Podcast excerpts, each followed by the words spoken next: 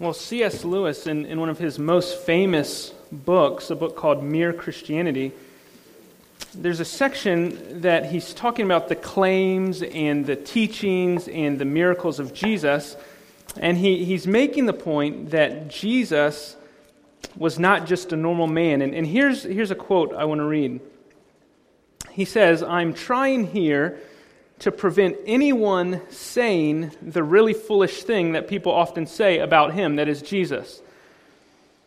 And here's what people often say the silly thing that Lewis is trying to prevent people from saying I'm ready to accept Jesus as a great moral teacher, but I don't accept his claim to be God. Then Lewis goes on to say, This is the one thing we must not say. A man who is merely a man and said the sort of things Jesus said would not have been a great moral teacher he would either be a lunatic on the level with the man who says that he is a poached egg, or else he would be the devil of hell. You must make your choice. Either this man was and is the Son of God, or else a madman, or something worse. You can shut him up for a fool, you can spit at him and kill him as a demon, or you can fall at his feet and call him Lord and God. But let us not come away with any patronizing nonsense about his being a great human teacher. He has not left that open to us. He did not intend to. Well, as you encounter Christ in the scriptures, as we will encounter Jesus in the Gospel of Mark, we're all forced with, with a decision to make. And it's a decision that I would argue is one of the most important decisions that you could ever make. And that is to answer the question who is this Jesus? Who is Jesus? It's a question we all must eventually consider.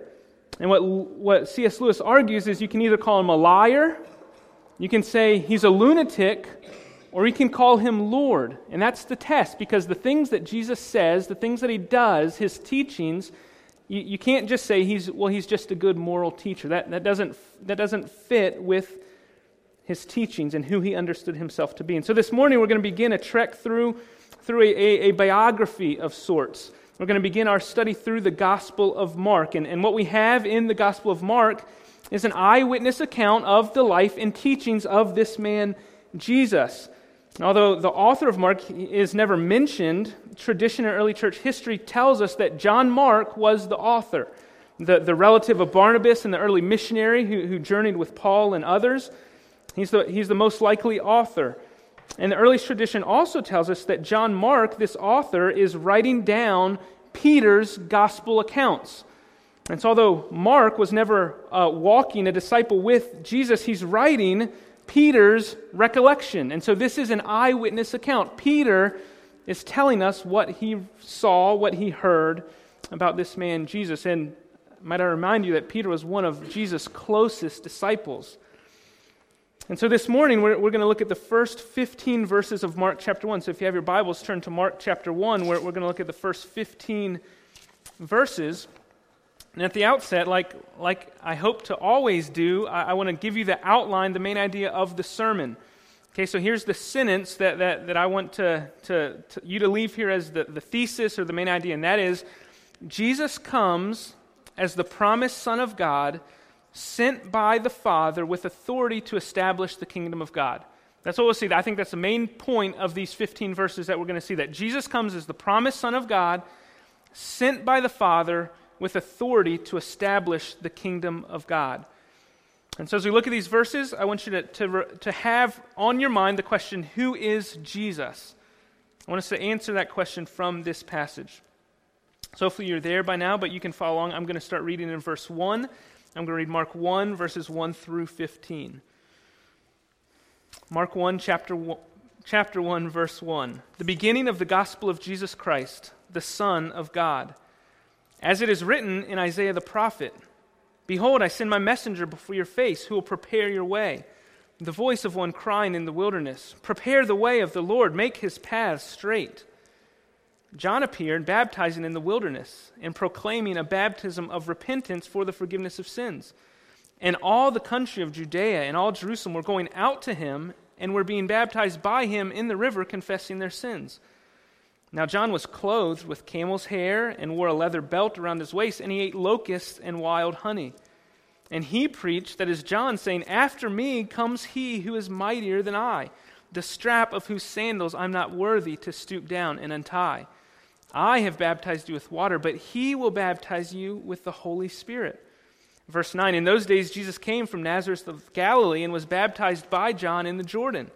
And when he, that is Jesus, came up out of the water, immediately he saw the heavens being torn open and the Spirit descending on him like a dove. And a voice came from heaven You are my beloved Son. With you I am well pleased. The Spirit immediately drove him out into the wilderness, and he was in the wilderness forty days being tempted by Satan. And he was with the wild animals, and the angels were ministering to him. Now, after John was arrested, Jesus came into Galilee proclaiming the gospel of God, saying, The time is fulfilled, and the kingdom of God is at hand. Repent and believe in the gospel. So there's our passage this morning, those 15 verses. Now I've broken this down into three sections. Okay, there's three sections, and each section is focusing on a, a specific aspect of Jesus' identity. And so these, these three sections, as you'll see outlined, it's all focusing on who is Jesus. That's a question we want to answer. And so the three sections are Jesus must be understood first from verses 1 through 8 in light of the prophets who came before him. Jesus must be understood second, I think from verses 9 through 13, in light of the divine plan that's being carried out. And then third, Jesus must be understood in light of his message that we see from verses 14 through 15. So there's the outline.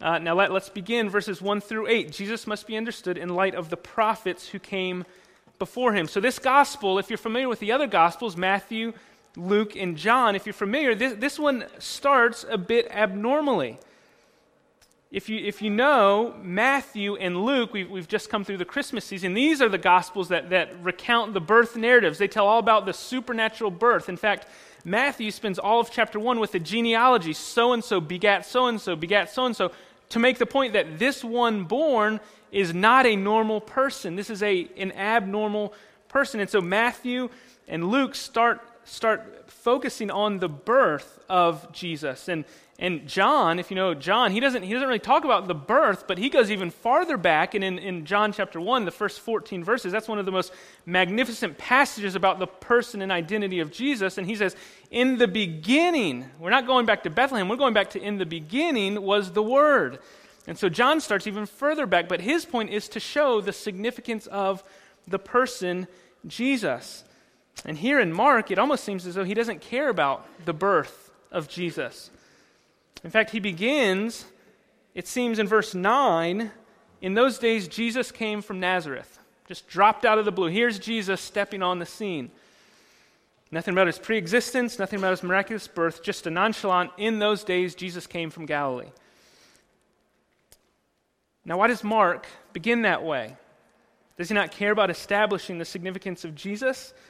I mean, I would argue that, that even though Mark goes about it differently, we recognize he goes about it differently, I think Mark still wants to make this, the strong point that Jesus cannot be understood apart from the prophets who came before him. In other words, Mark wants us to know that when Jesus steps on the scene, it doesn't start there. It actually was, was told long before with the prophets who are before him. Mark wants us to locate Jesus in God's bigger story, the bigger picture, God's plan that was foretold by the prophets. And so he says in verse 2, as it is written in Isaiah the prophet, he locates what's happening in chapter 1 with what came before. So Mark is going to make the case that all of God's prophets were actually preparing the way for what was about to happen. So pay attention to the one who's about to come. And so, how does he make that case? Look at verses 2 and 3. He says, As it is written in Isaiah the prophet, and then he quotes, Behold, I send my messenger before your face who will prepare your way, the voice of one crying in the wilderness, Prepare the way for the Lord, make his paths straight. Now, if you have, if you have footnotes in your Bible, you, you can look down at the bottom and you can see that that, that quotation is kind of a, a meld of, of several different Old Testament passages. You probably have Malachi 3 1 and Isaiah 40, verse 3 reference. Now, some people will throw an Exodus verse in there. Um, but here, Malachi 3 and Isaiah 40, both, I think Mark is making the point that both of these are pointing to John the Baptist, who's pointing to Jesus. So, so quickly, look at, you don't have to turn there. I'll read Malachi 3 1. I just, I want to briefly mention these verses that he's quoting here and show you, I think, the point he's making, why Mark uses these quotes. So in Malachi 3, here's, here's what Malachi writes Behold, I send my messenger, and he will prepare the way before me. And the Lord whom you seek will suddenly come to his temple, and the messenger of the covenant in whom you delight, behold, he is coming, says the Lord of hosts. And so in Malachi, the thing I want to point out from that passage is, is there's two characters. He says, My messenger is going to prepare the way before me. So there's the messenger, and then there's the me, the person talking. And so the, the flow is messenger, and then me, who the one speaking is the Lord of hosts. So do you see that in Malachi? It's saying, messenger's coming, then comes the Lord, the Lord of hosts.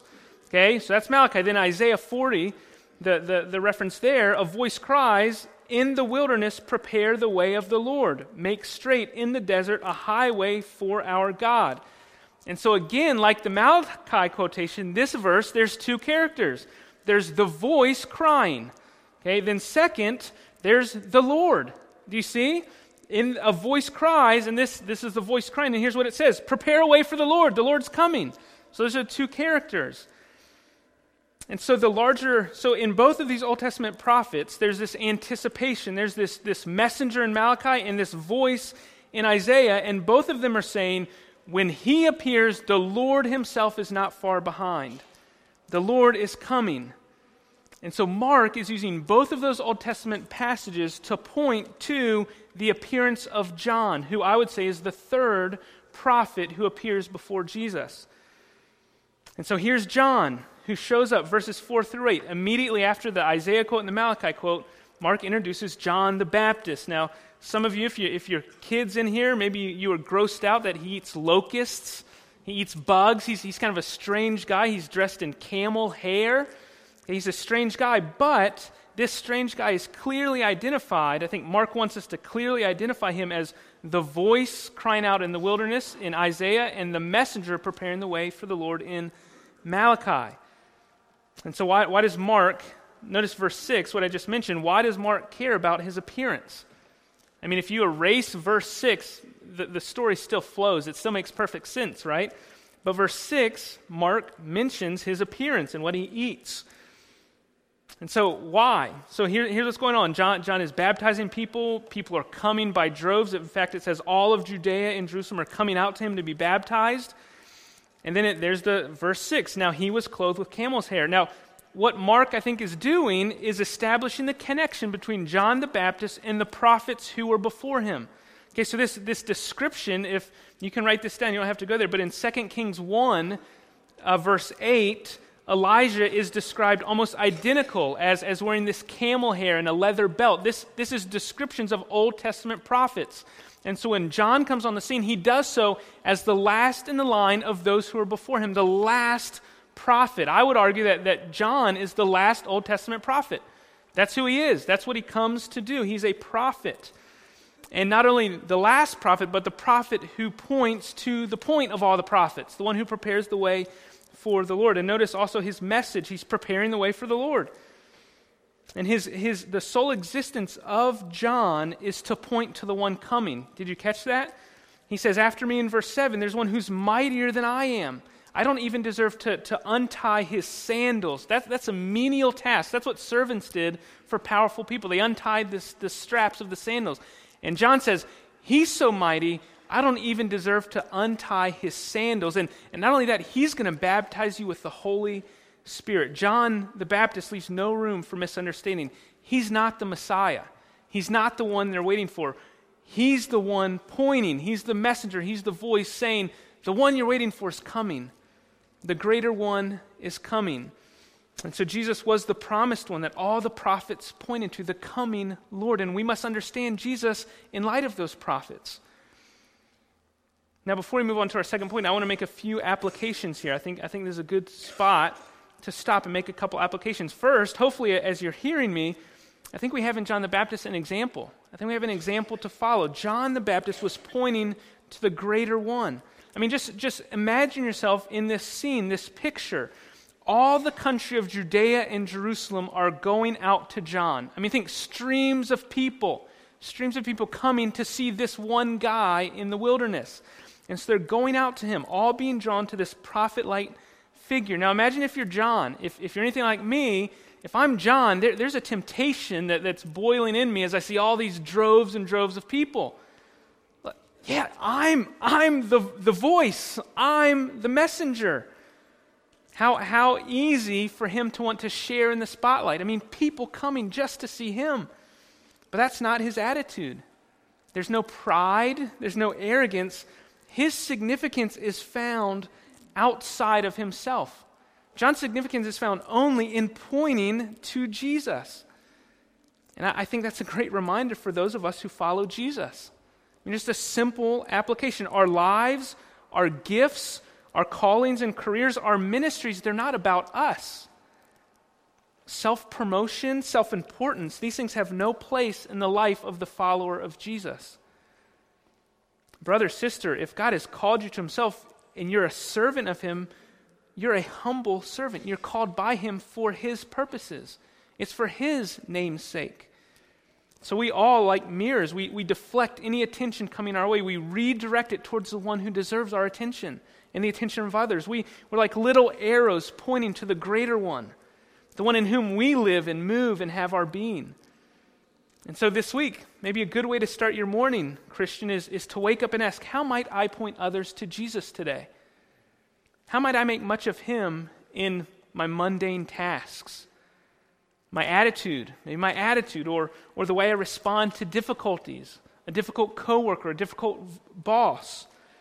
How can I point my family to Christ as I respond to my kids when they disobey?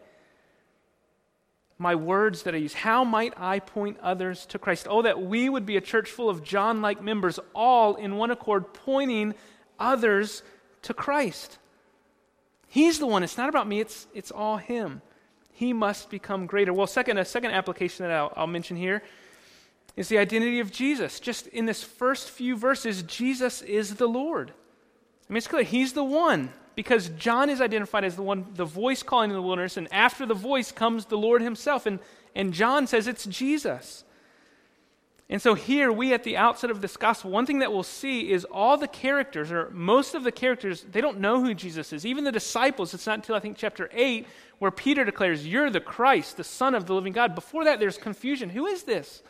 In fact, there's a time where, where he has just multiplied bread and fish, and then they're immediately found there's another situation they need bread and fish, and the disciples say, What are we going to do? They forget it. They don't get his identity. But here at the outset, we as readers have the advantage to know this is the Lord Himself, the Son, the second person of the Trinity in flesh. It is the Lord Himself. And then lastly, last application just from here is, is I want to point you that, that Jesus is the main idea of the Bible. All the prophets were all pointing to Him, He's the climax of the story.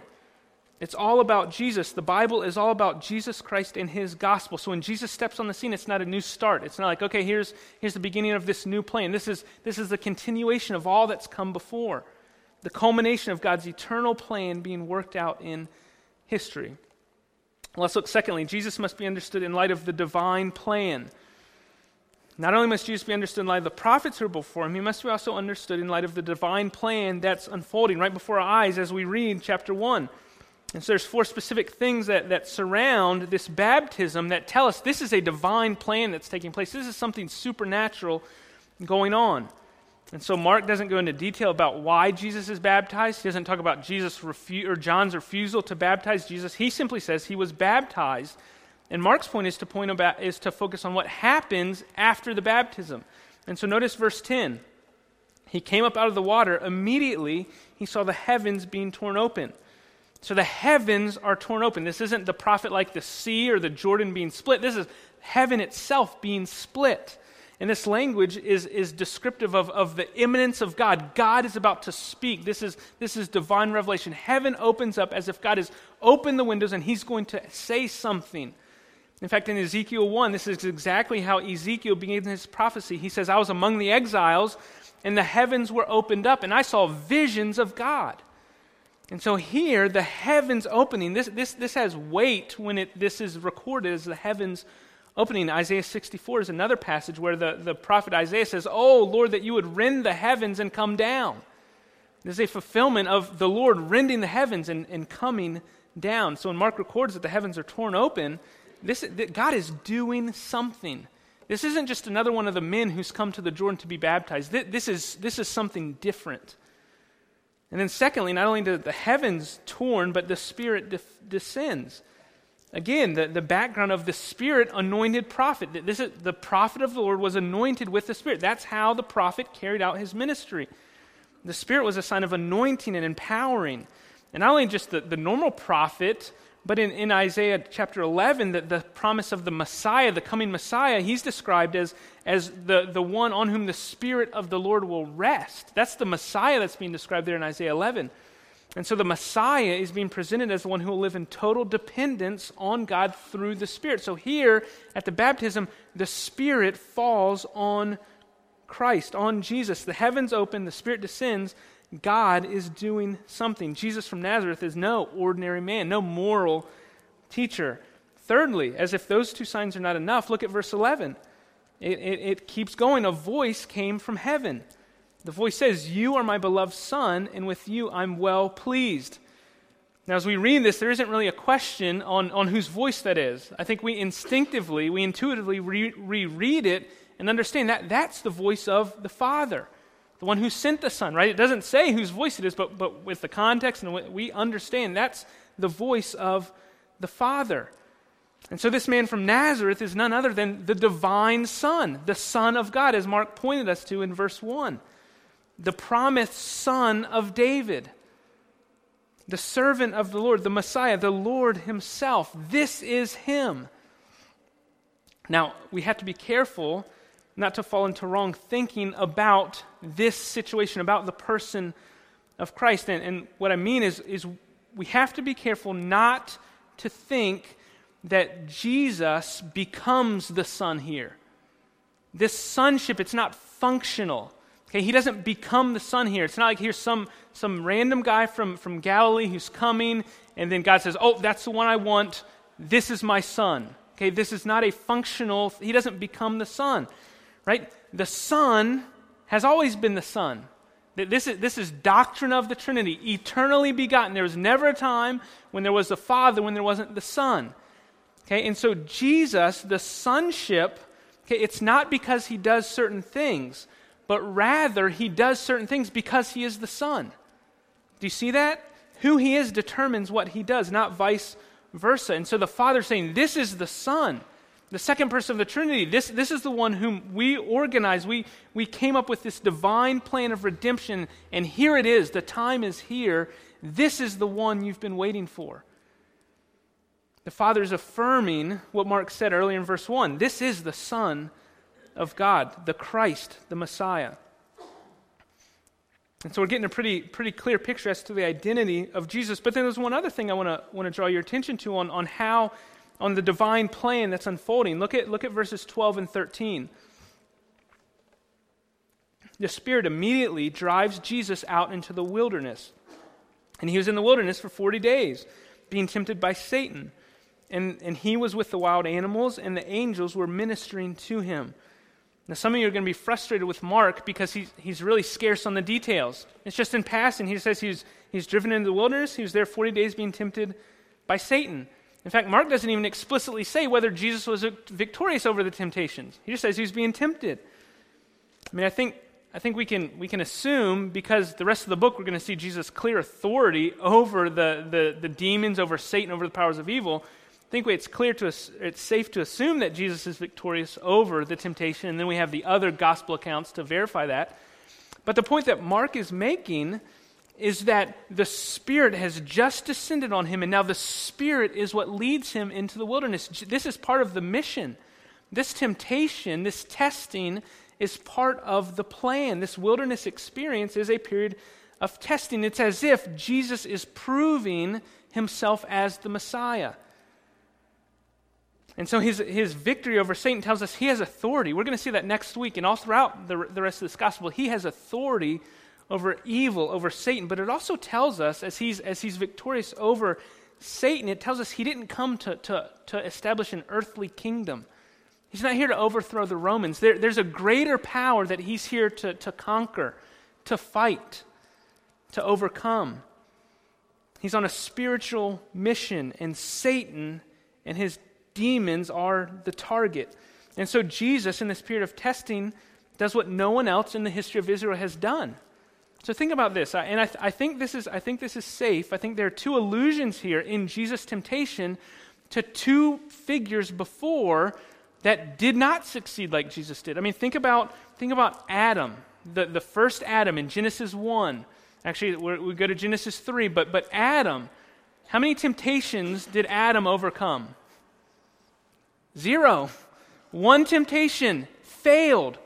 Right? That, that's, that's the fall. Exiled out of the land. You disobey. I, I gave you one command. You didn't do it. You're done. Failure. But then think about also, secondly, think about the nation of Israel. When, when, if you read through this passage carefully, you'll see wilderness, wilderness, wilderness. I think Mark is doing that to point us to a memory of what happened in the wilderness. Right? For, why did Israel first go into the wilderness? Right? They, they were punished for not believing, not being faithful, not obeying. And then they wandered and wandered and they grumbled and complained. Fail, fail, fail. They, they don't trust God. They don't believe Him. They grumble and complain. They say, I wish we were still in Egypt. And so I think what Mark is doing is saying, here's the second Adam who doesn't fail where Adam did. Here's the true Son of God, the true Israel who isn't, who isn't drawn astray by temptation, who succeeds where Israel does. Jesus comes as part of the divine plan, the promised one, sent by the Father and empowered by the Spirit. There's a divine plan taking place before our eyes. And then lastly, Jesus must be understood in light of his message. In light of his message, verse 14 tells us that, that John's arrested, and then Jesus begins preaching the gospel. This, this, is, this, is, a, this is like a, an exit stage left. The prophet's gone, the voice is gone, the messenger's gone. And here's the main character. Here's the point. The one who it's all about is now there. Jesus takes center stage in verse 14, and he will remain on center stage throughout the rest of the gospel.